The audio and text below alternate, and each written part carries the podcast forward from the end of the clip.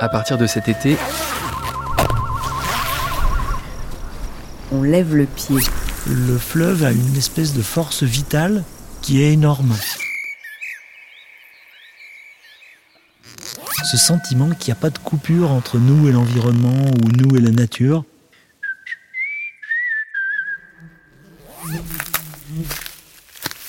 Qu'on est vraiment intimement juste un morceau du monde. Renaître, ici. Épisode 6. Glisser le long du fleuve vivant Ça nous dit déjà la force de la vie. avec Jean-Louis Michelot.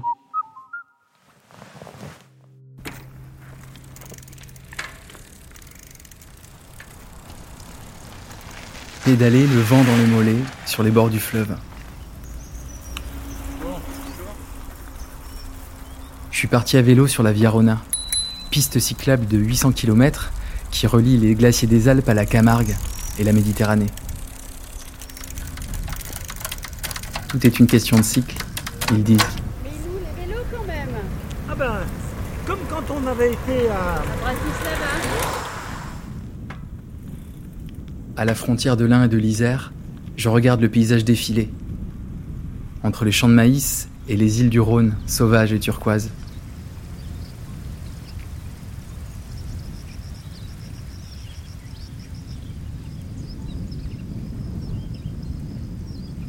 En arrivant au village des Vieux, sur la berge, je retrouve Jean-Louis Michelot.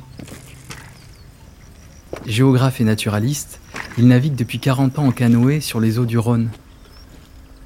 Alors je pose mon vélo et j'embarque avec lui.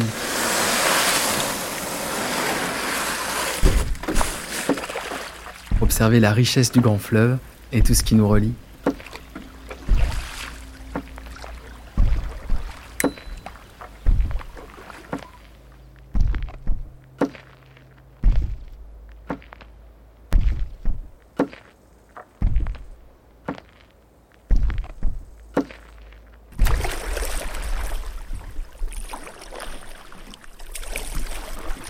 Bon, donc là, on est sur la rive droite euh, du Rhône. On est en train d'aller un petit peu vers le milieu du fleuve. Le Rhône est très calme. On est sur un plan d'eau qui avance imperceptiblement. Il fait très beau. Il y a la lune euh, presque pleine face à nous. Sur la rive, il y a une végétation qui est un peu vert glauque. C'est les saules, c'est les saules blancs qui sont vraiment le- les arbres de base de la forêt alluviale. C'est des arbres un peu pionniers qui arrivent en, premier puis qui aiment bien être les pieds dans l'eau. Après, il y a la couleur du Rhône sur lequel on navigue et qui est un petit peu difficile à, définir. Céladon. Le Rhône est céladon. Céladon, c'est une sorte de porcelaine. Et donc, c'est une sorte de mélange entre du gris, du vert et du bleu. Et puis après, il y a une autre couleur qui est importante dans le Rhône, c'est cet aspect un peu laiteux. Et qu'est-ce que c'est que cette couleur laiteuse? C'est pas du lait, c'est de la farine. On appelle ça de la farine de roche. C'est-à-dire que les glaciers rabotent les montagnes et font vraiment une espèce de poussière de roche très très fine qui donne euh, le caractère laiteux à, toutes ces rivières euh, des Alpes. Et puis alors cette couleur euh, laiteuse, elle nous donne une certaine émotion parce qu'on peut imaginer que dans 10, 20, 50, 100 ans, le Rhône va être de plus en plus transparent bah, parce qu'il y aura de moins en moins de glaciers et donc de moins en moins de farine de roche. C'est une couleur qui nous raconte tout ce qui se passe en amont de là où on est.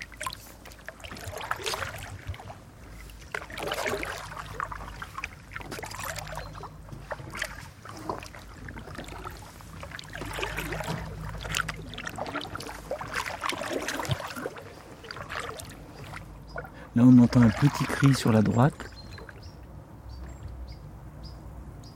Crip, crip, crip. Ça, c'est le, le gobe-mouche noir. C'est un oiseau qui est presque invisible, que, qu'on ne connaît pas, euh, mais qui est très très commun en Europe du Nord et de l'Est. Et euh, il y en a peut-être des millions qui passent sur la France euh, entre fin août et septembre.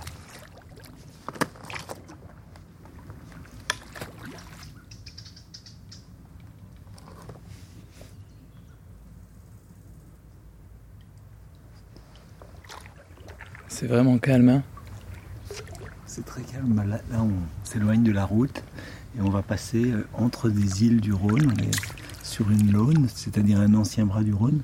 Et sur la droite, il y a la grande forêt des Vieux, la grande partie de la réserve naturelle, qui est une grande futaie de, chênes. Donc on entre dans une zone euh, assez naturelle de, de parcours.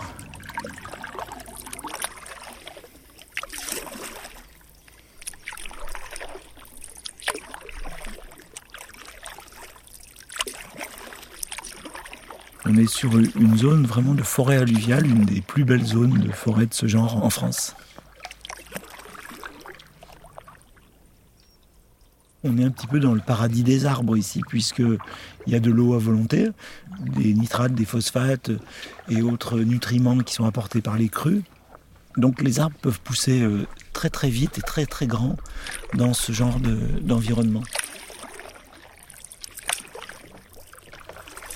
C'est une forêt qui est caractérisée par la présence des lianes. Il y a pas mal de lianes dans ce genre d'endroit qui peuvent être du houblon, des clématites, des vignes ou des espèces exotiques, des vignes vierges ou, autres. Les vignes, c'est un végétal très très puissant et qui peut faire des draperies euh, gigantesques, qui peut recouvrir un arbre de 30 mètres de haut. Et euh, il semblerait que ici, certaines de ces vignes euh, sont des vignes d'origine locale, génétiquement, qui, qui ont toujours été là. Des vignes sauvages.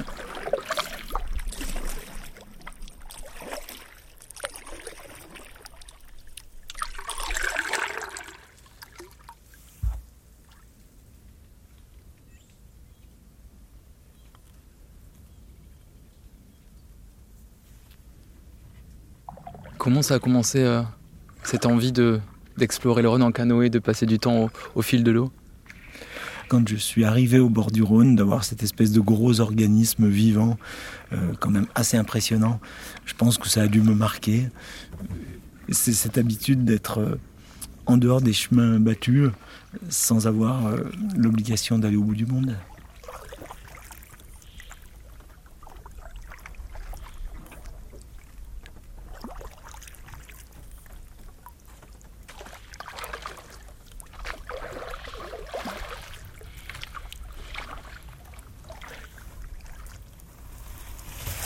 À quoi est-ce qu'il ressemblait le fleuve il y a 100 ou 200 ans? Le Rhône a passé son temps à évoluer en fonction des évolutions du climat, de l'évolution de la charge en, en sédiments et de l'action de l'homme.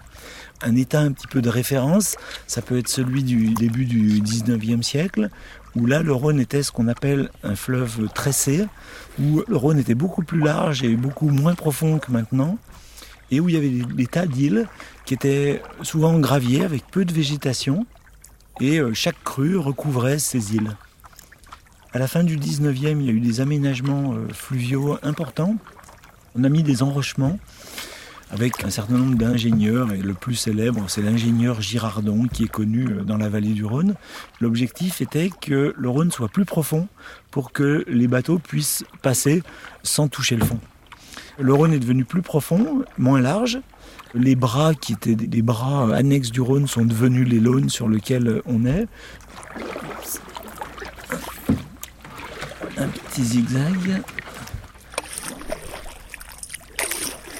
Dans les années euh, 1980, il y a eu un aménagement pour la production d'électricité et il y a eu donc un certain nombre de barrages et d'usines hydroélectriques qui ont été creusés.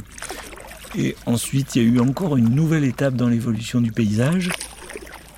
Ça a été une restauration écologique pour ensuite que l'écosystème puisse évoluer euh, naturellement.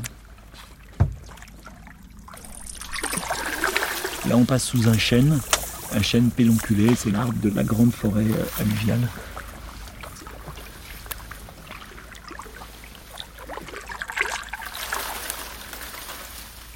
De plus en plus, il y a des nouveaux usages qui arrivent. Alors la Via Rona est un exemple typique, hein, c'est-à-dire que le public euh, connaissait vraiment très très peu la vallée Et un aménagement comme la Via Rona permet à, des milliers de personnes de, le découvrir. On est donc globalement dans un aménagement euh, plus équilibré qu'on pouvait l'être il y a 50 ans.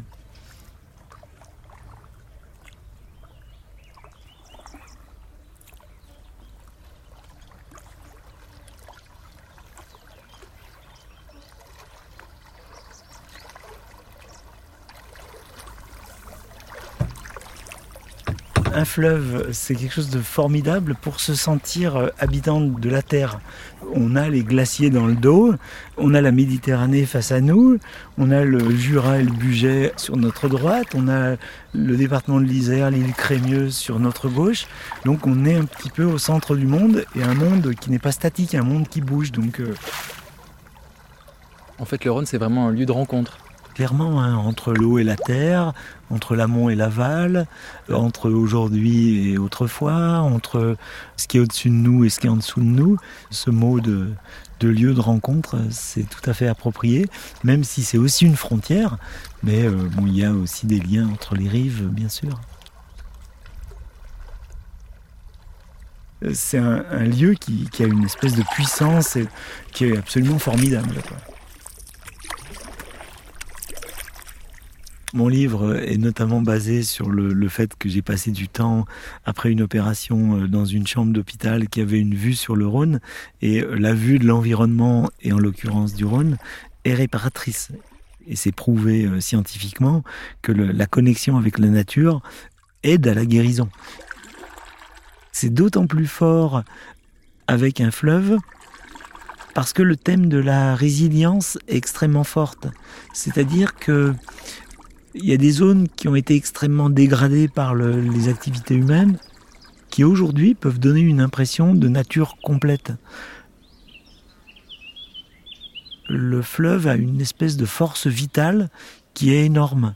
Il y a la, la puissance de l'eau, les sédiments, toute cette vie, cette euh, capacité de la végétation à pousser très vite, et un espace fluvial va cicatriser plus vite qu'une zone de haute montagne ou d'autres types d'espaces. Donc cette dimension réparatrice me convient parce que le fleuve, c'est un, organisme vivant qui peut s'auto-réparer, oui.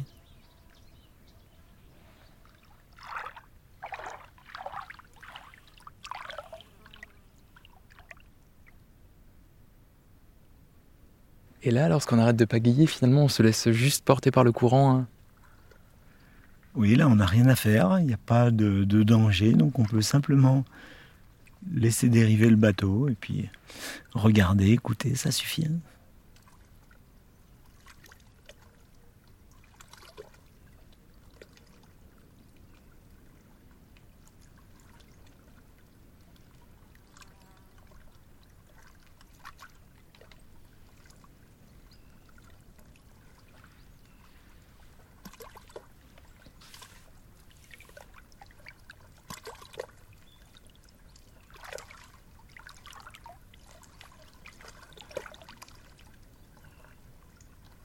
On voit les vélos.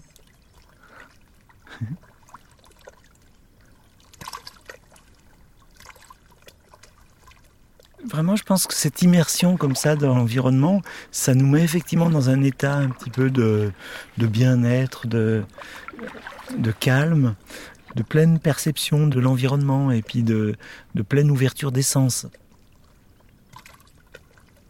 Et euh, j'aime ça aussi dans le canoë, le fait de- d'avoir ce, contact vraiment physique avec euh, les éléments.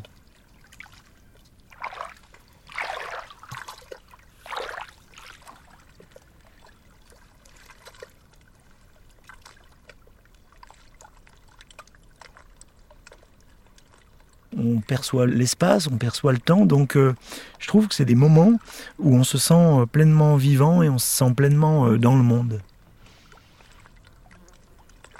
Ce sentiment qu'il n'y a pas de coupure entre nous et l'environnement ou nous et la nature, qu'on est vraiment intimement juste un morceau du monde.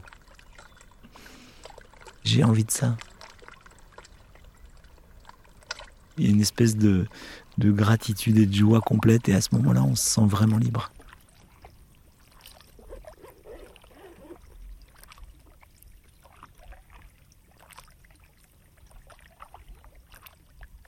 Il faut avoir la conscience. Avoir la conscience, c'est-à-dire savoir ce qu'on doit au Rhône. Je ne sais pas à quel point les Lyonnais le savent, mais un Lyonnais, tous les jours, boit l'eau du Rhône. Les maisons de Lyon, elles sont venues du Jura par le Rhône, sur des bateaux au 19e siècle par exemple. L'énergie que le Lyonnais utilise vient du Rhône. Il va au marché, il achète des fruits et des légumes. C'est les terres du Rhône qui les ont produits. Donc la vie des Lyonnais est intimement liée au fleuve. Et la première étape, c'est déjà d'avoir cette conscience, cette, euh, gratitude. Et euh, d'arriver à comprendre qu'on est lié à l'aval, qu'on est lié à l'amont. Cette connexion au monde, pour moi, c'est ça c'est comprendre que l'eau que je bois, elle a une histoire, que l'énergie que j'utilise, elle a une histoire. Et un fleuve, qui est un, lieu d'interaction, c'est vraiment un espace qui, pour moi, me permet de, de sentir toutes les connexions qui existent entre moi et l'environnement. Qu'est-ce que ça change de se rendre compte qu'on est lié intimement à ce fleuve? Ce genre d'espace nous incite à être extrêmement modeste. Il faut se promener, il faut aller le voir puis il faut surtout avoir de la curiosité. En pleine ville, allez au bord de l'eau et regardez. Par exemple, vous allez voir un quai, c'est quelque chose de totalement humain, un quai d'un fleuve. Mais si vous le regardez mieux, vous allez voir que chaque crue va déposer des limons, va déposer des graines, et vous avez une sorte de petit jardin euh, minuscule avec des dizaines ou peut-être des centaines d'espèces de plantes qui vont pousser comme ça dans les interstices des pierres. Et ça, ça nous dit des choses. Ça nous dit euh, toute la dynamique de l'eau, des sédiments. Ça nous dit euh, la capacité de la vie à revenir même dans des endroits très artificialisés. On va trouver des plantes qui sont originaires de la montagne, des plantes de la plaine, des plantes qui sont venues de l'autre bout du monde par le, les mouvements humains. Donc comme ça, une promenade de minuscule au pied de son immeuble, si on est suffisamment curieux, si on s'interroge sur la couleur de l'eau, sur l'origine de la mouette qui passe, sur euh, un bois flotté qui dérive, eh ben ça va nous ouvrir un monde euh, énorme. Un pas de côté minuscule suffit déjà pour ouvrir des horizons. Je prends le métro, je prends le train, je regarde les plantes qui poussent dans le ballast ça nous dit déjà la force de la vie. On peut percevoir l'immensité du monde partout.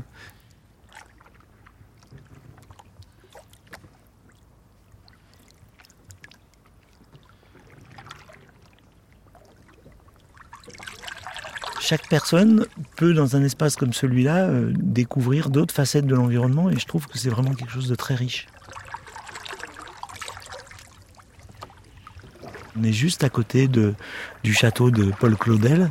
Paul Claudel euh, a vécu pendant plusieurs décennies euh, à côté d'ici. Il a écrit le Cantique du Rhône, où justement il parle de la connexion avec les montagnes, euh, tant de montagnes pour un seul Rhône, etc.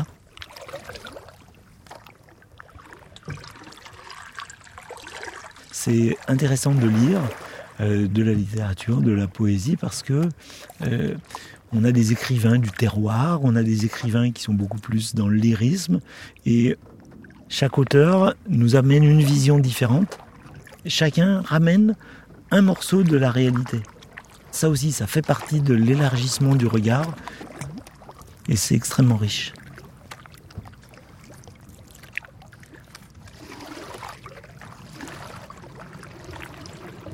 Où est-ce qu'elles nous emmènent les eaux du fleuve Elles peuvent nous emmener en pensée euh, dans des tas d'endroits. Hein. Après, elles peuvent nous emmener euh, dans la Méditerranée. Voilà, si je suis rationnel.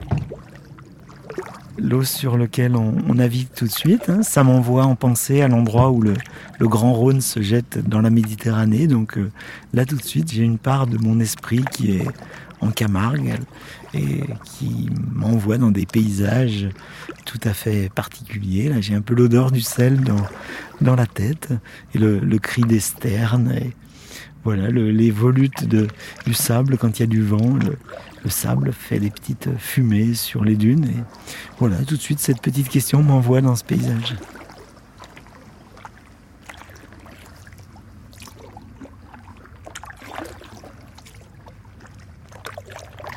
Maintenant, il faut continuer, il faut continuer de se, promener, d'explorer, de, d'être curieux, de, rencontrer. Il, faut, il faut poursuivre le-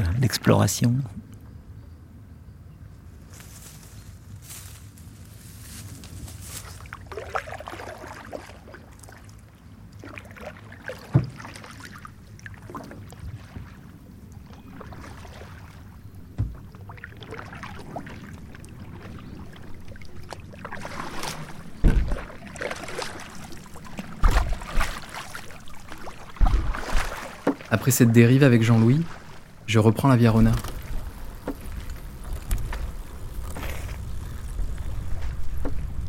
Je regarde le fleuve en lui offrant un peu plus d'attention. Lui aussi est vivant. Prendre le temps pour regarder les oiseaux, les reflets des arbres de la berge et les couleurs du coucher du soleil dans le miroir de l'eau. Se laisser glisser jusqu'à la mer.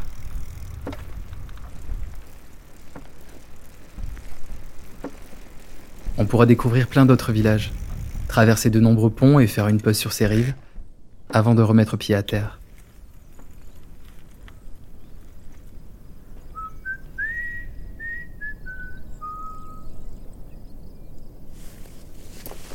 Merci à Jean-Louis Michelot pour ses navigations buissonnières et autres explorations sensibles sur le Rhône.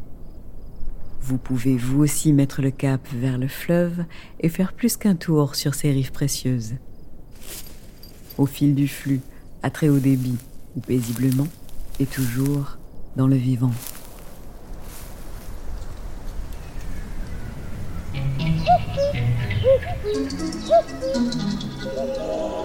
Renaître ici, épisode 6, Glisser le long du fleuve vivant avec Jean-Louis Michelot. Un podcast réalisé par Tarabuste et Faune Radio pour Auvergne-Rhône-Alpes Tourisme qui œuvre pour un tourisme bienveillant. Retrouvez tous les épisodes sur les plateformes d'écoute et si l'expérience vous a plu, n'hésitez pas à la partager autour de vous.